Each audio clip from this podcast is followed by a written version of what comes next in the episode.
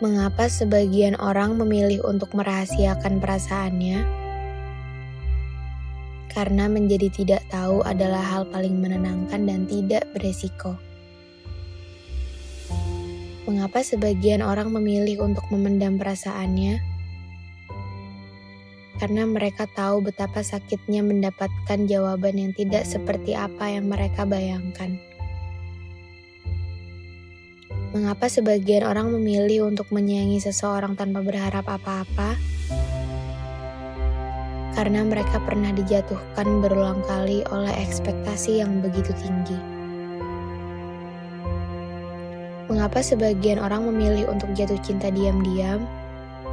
Karena mereka paham betul bahwa mendoakan adalah cara terbaik untuk kirim kasih sayang. Mengapa sebagian orang memilih untuk menyimpan perasaannya sendirian? Karena beberapa hal cukup sampai dirasakan dan gak melulu harus disuarakan. Jadi, jangan salahkan ia yang menyimpan perasaannya untukmu. Jangan salahkan ketakutannya mendengar jawaban tidak darimu.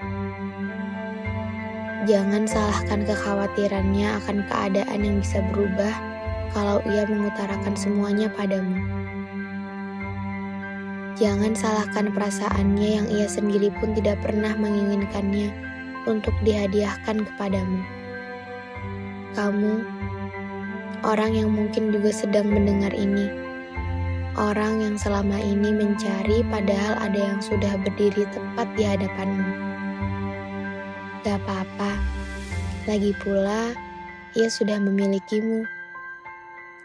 Ia sudah memilikimu dalam hati tanpa perlu kamu ketahui.